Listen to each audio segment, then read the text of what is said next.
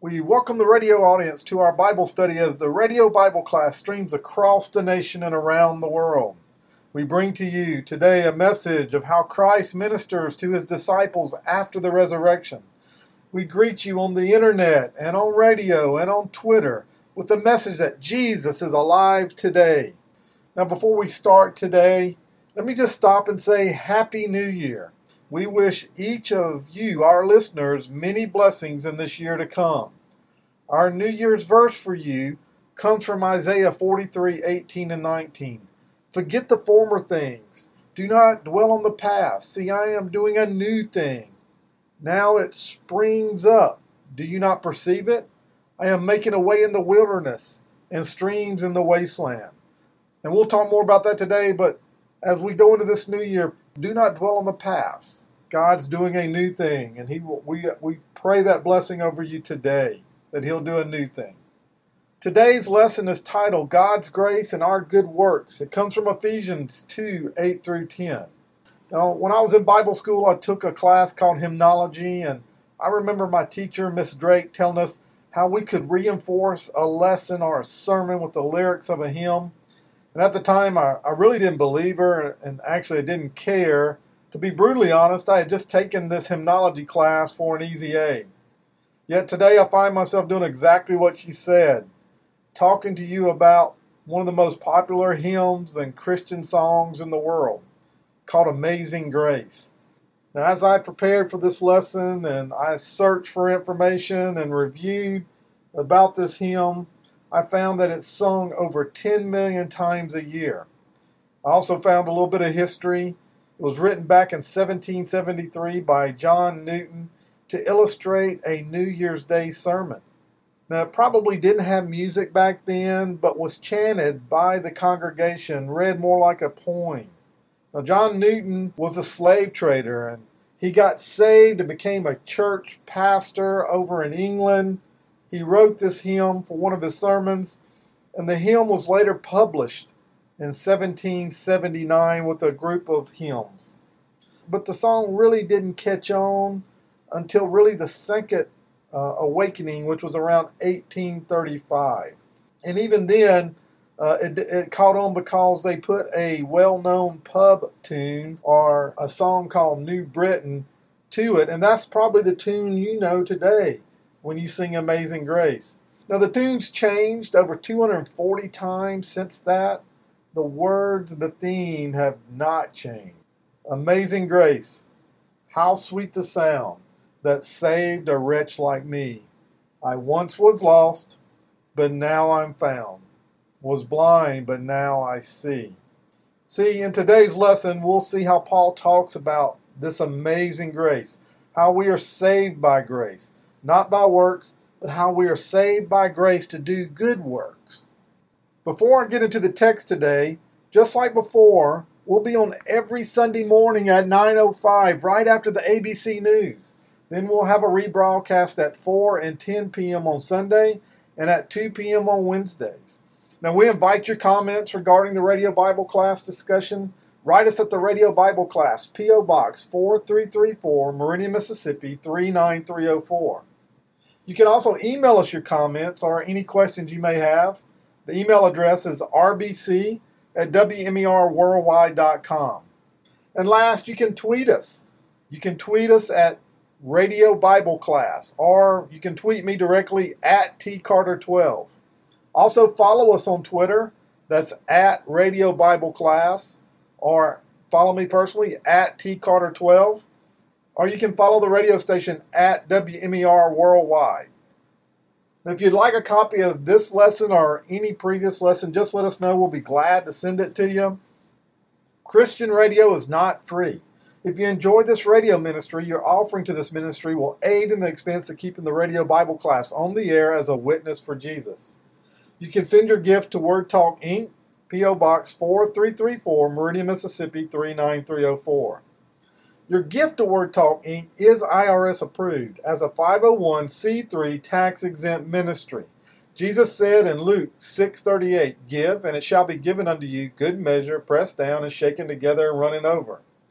Now, finally, we want to send you a free copy of Signpost on the Road to Armageddon, Again, we need your information.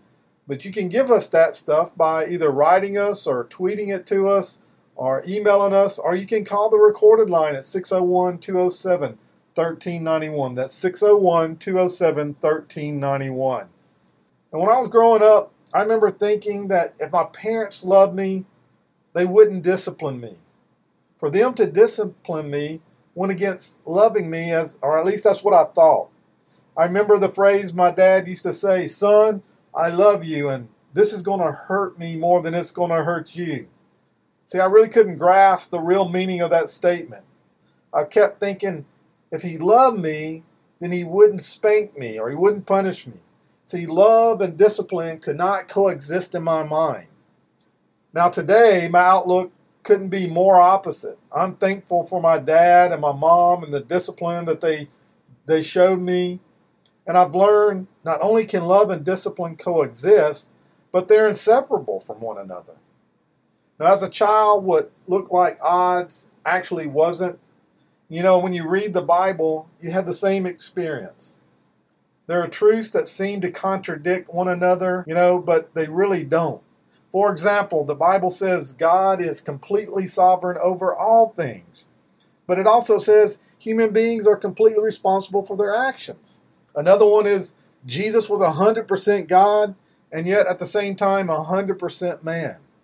And last, human authors wrote the Bible, yet every single word is inspired by the Word of God. See, these seem incompatible, yet they coexist, and they can coexist. People say if you really believe in God's grace, then good works don't matter at all. Or if you believe in good works are a good thing, then make sure you're faithful because if you're not, then you may not get God's grace. These two truths are not at odds. They are actually inseparable. Hopefully by today you will see that.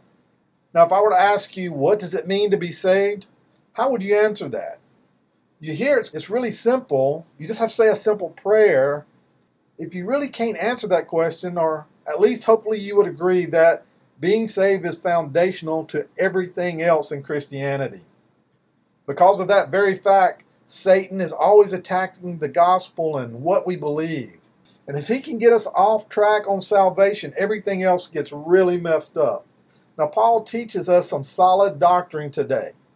That word doctrine makes some people really uneasy and nervous. It sounds so academic and so theological, but really, doctrine is just teachings and the belief of the church. And one of the pillars we stand on is the doctrine of grace. And I hope by the end of this lesson today, you'll have a solid understanding of what grace is. And grace is so powerful yet so simple.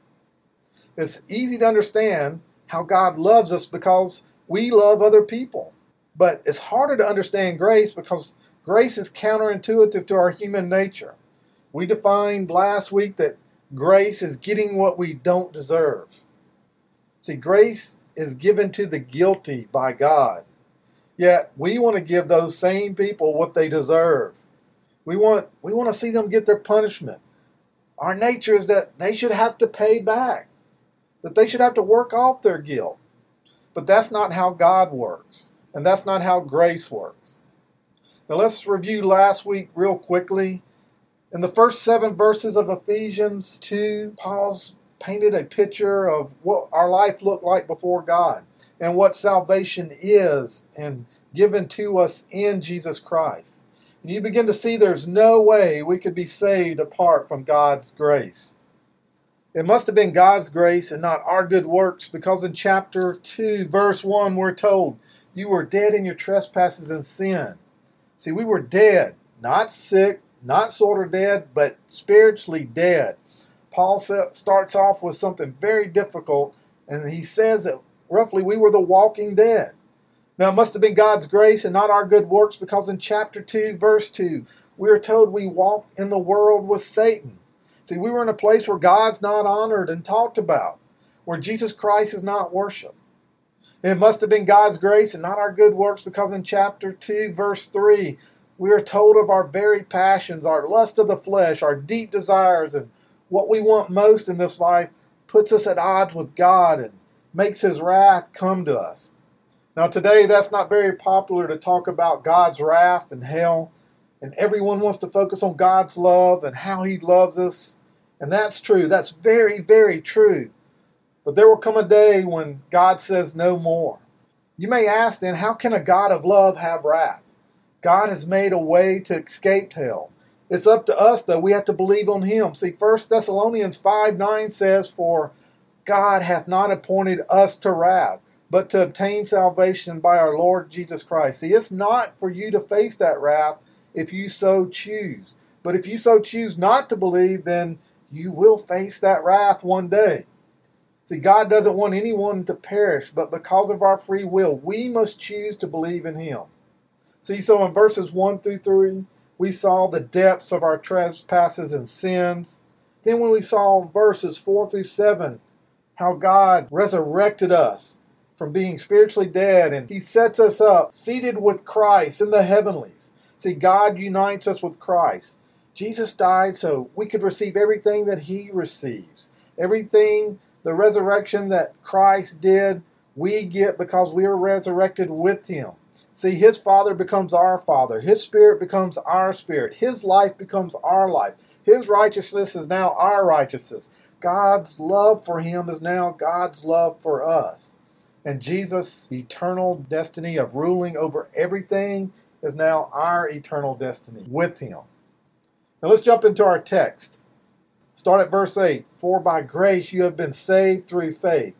And this is not of your own doing, it is a gift of God, not a result of works, so that no one may boast. For we are his workmanship, created in Christ Jesus for good works, which God prepared beforehand that we should walk in them. So there's two things that are abundantly clear, I think, out of this text. One, our salvation is dependent totally on grace and not works. Two, salvation will produce good works, but good works doesn't produce salvation. Now let's look at verse 8, which is very clear that we are saved by grace. And it just says that, for by grace you have been saved through faith. See, I want to stop right here. Paul is showing us the path to salvation. It's not a path we have to hike, but a path God leads us down. We've been saved by grace. The challenge today is most people don't believe that they need to be saved. If you ask anyone the question, why should God let you in heaven? The answer most often you hear is, I've tried to be a good person, or I'm a good person. I've never hurt anyone intentionally. I've lived a good life. Even many Christians who attend church believe this also. Surveys show that the majority of professing Christians agree the same thing. The best way to get to God is to sincerely live a good life. But that's not what the Bible teaches. See, when we admit we need to be saved, we admit we cannot save ourselves. In our culture today, we're in a self-made, we're in a independent, in a self-help, but the whole doctrine of grace jumps right in your face when you have to admit you can't save yourself. You see, it's having to accept that there's nothing we can do that makes ourselves good enough to receive God's grace. And then you notice in verse 8 he says, We are saved. But listen to the definition of salvation deliverance from sin and spiritual consequences. And most people get this. Most folks would say, My sins have been forgiven and I'm not going to hell. That's what uh, saved or salvation means. But there's more. See, when we become a part of the kingdom, part of the body of Christ, Jesus taught this to Nicodemus when he told him, You must be born again. And Nicodemus was a devout man. He was moral. He was a religious man, but he was still spiritually dead. See, my point is only God imparts life, and we can't be good enough. We can't do enough to save ourselves. Now, this is only possible through the grace of God. No one can save themselves. Jesus is the one who seeks those who are lost. The Holy Spirit works on our heart and He convicts us, shows us that we need a Savior. Now look at the second half of that verse 8.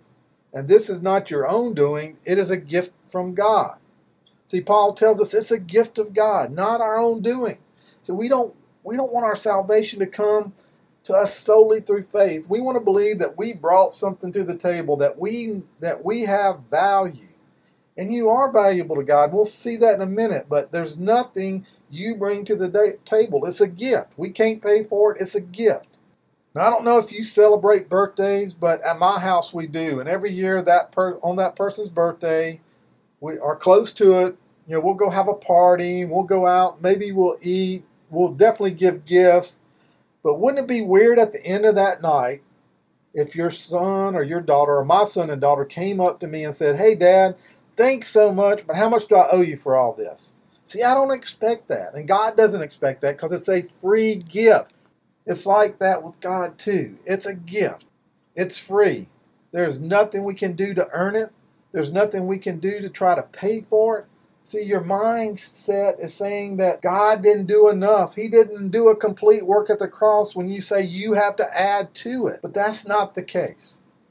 Now, Martin Luther, who was a reform, was part of the Reformation back in the 1800s, used to say, "Faith alone saves you, not works, not church, not morals, but faith alone, and the grace of, of God through Jesus Christ."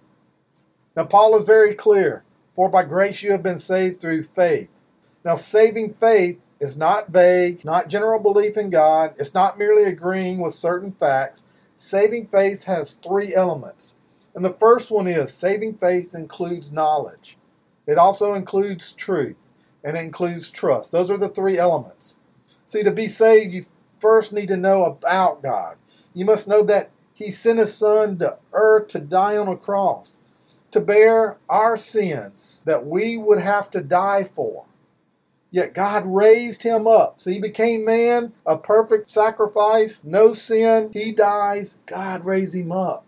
So we don't have to die. So that's fact number one. You have to understand that and understand that he died for your sins. Now, the second fact is you must agree and believe that those facts are true.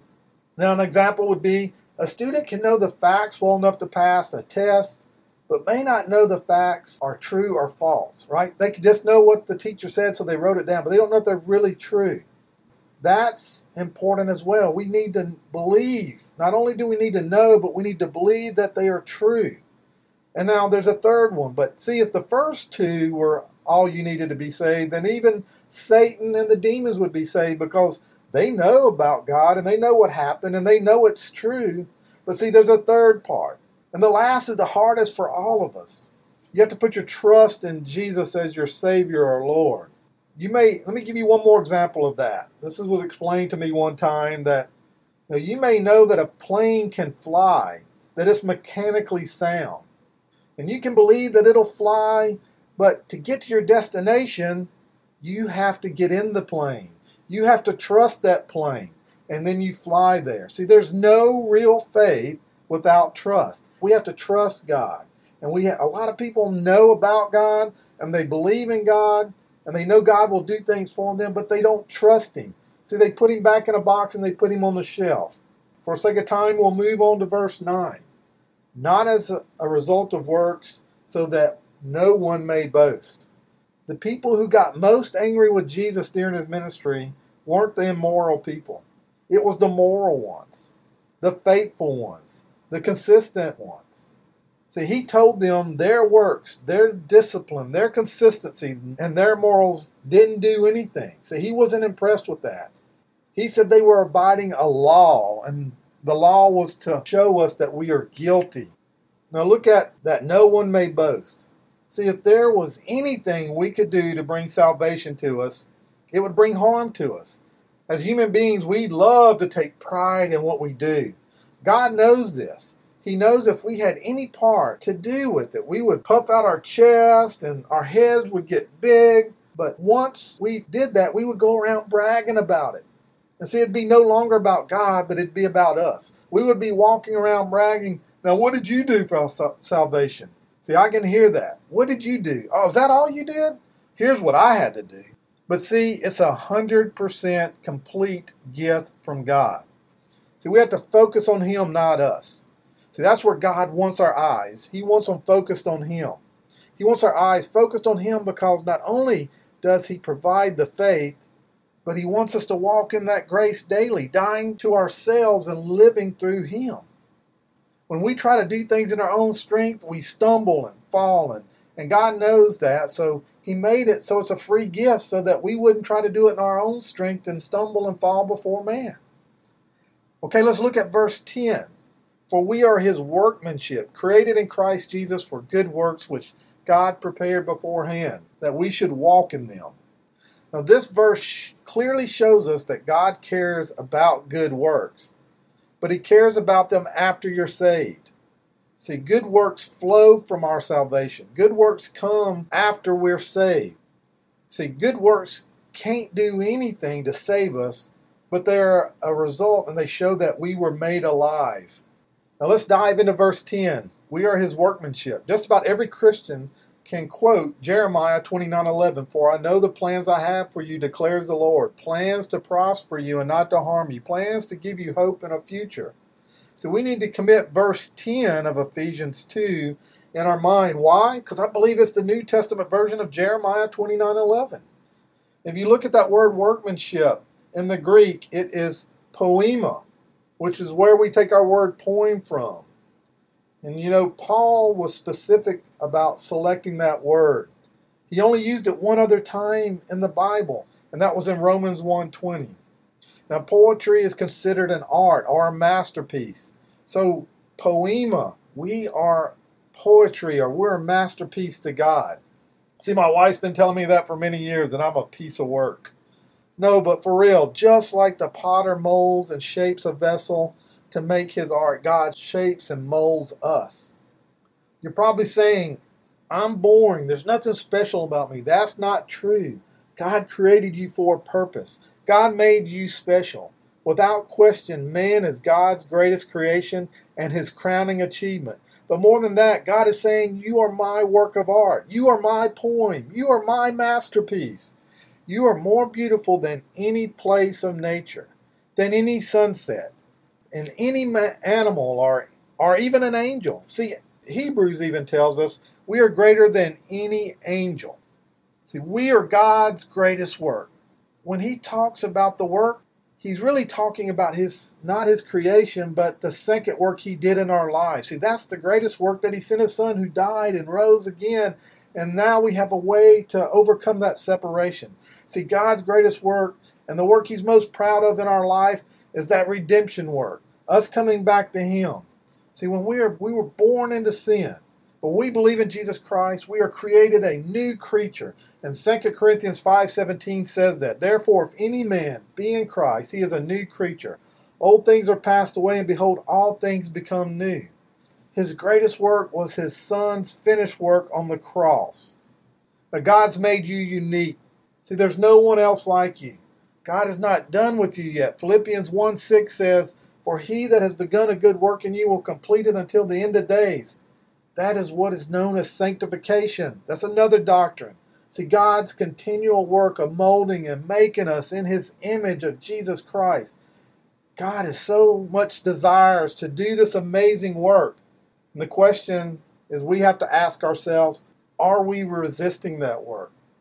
Now, if you look back at verse 10, created in Christ Jesus for good works which were prepared beforehand. So, grace of God produces good works in a person. When we are made new in Christ Jesus, we produce good works. We were created for good works. Good works come after salvation. God wants to do a work in us so we can do a good work in Him for Him. See, God isn't just satisfied with making us a better person. He has a plan for our life. See, Jeremiah 29 11 said that, For I know the plan I have for you, declares the Lord. See, God has a plan for you, and it's to do good works. God has stuff in store for your life. It doesn't matter what you do for a profession, it doesn't matter what you've done in the past. Once we receive the grace of Jesus Christ in our life, He starts a work in us. He has a plan, and He's designed us for His glory and to expand His kingdom. It doesn't take education or experience. All it takes is availability. See, uh, God doesn't call the equipped, He equips the call. 2 Peter 1 3 says, By His divine power, God has given us everything we need for living a godly life. We have received all of this by coming to know Him, the one who called us to Himself by means of His marvelous glory and excellence. See, God has a plan and He's prepared it beforehand. And once we accept salvation, we become a new creature, and His Holy Spirit leads us and He plugs us into the plan and the path. You're probably saying, but Tim, my past. See, it doesn't matter. You're a new creature. God can use your past for good works in the future. We often have feelings and attachments to the past. The past is hard to let go and it affects us emotionally, but we need to see ourselves as God sees us. I want to take you to Acts 10 9 through 15. The next day, as Cornelius' messengers were nearing the town, Peter went up on a flat roof to pray. It was about noon, and he was hungry. But while a meal was being prepared, he fell into a trance. And he saw the sky open, and something like a large sheet was let down by its four corners. In the sheets there were all sorts of animals and reptiles and birds. And then a voice said to him, Get up, Peter, kill and eat them. No, Lord, Peter declared, declared, I have never eaten anything that our Jewish laws have declared impure or unclean. And this is what I want you to hear. But the voice of God spoke and said, Do not call something unclean if God has made it clean. See, you're a new creature. God has made you clean. God has saved you. He's taken you from the walking dead. He's resurrected you. He's lifted you up in Christ Jesus. He's made you new. So don't live in the past. Let it go, God has. See, we are His workmanship, created in Christ Jesus, for good works which God has created beforehand that we should walk in them. And that really means just putting one foot in front of the other. It doesn't say that God will tell us the path or even the direction we're going to go that day. All He asks is that we put one foot in front of the other and follow Him, that we trust Him. See, as He's making us into his work, as he's sanctifying us, he's laying out a plan that he's already prepared before us. Now, some people he can trust more and he reveals more of that plan. For, for most of us, and especially me, he reveals it one step at a time. See, if he revealed any more to me, I would no longer walk. I would run. And all of a sudden, I'm no longer walking with God, but I'm walking in my own strength. I just want to finish with this it's a matter of us taking that first step of faith and trusting and believing in Jesus Christ as our personal Savior. And then it takes a daily step of trusting God. Okay, God, whatever you have for me, I will walk through that door and I'll do whatever you want. When we do, God will reveal Himself and show Himself in amazing ways. We just have to understand that God is doing a work in us so that He can do a work through us, so that other people can see Jesus. So let us go do that good work, but let's not think the good work will get us our salvation. It should be a fruit of our salvation. So let's pray. Dear Heavenly Father, we come before you today. We look at these scriptures, and even though we may not fully understand your grace, we get it to a certain point the point we don't get is why you even gave us grace. We surely didn't deserve it. Lord, we thank you anyway for your amazing grace. Lord, we thank you for the free gift that you've given us.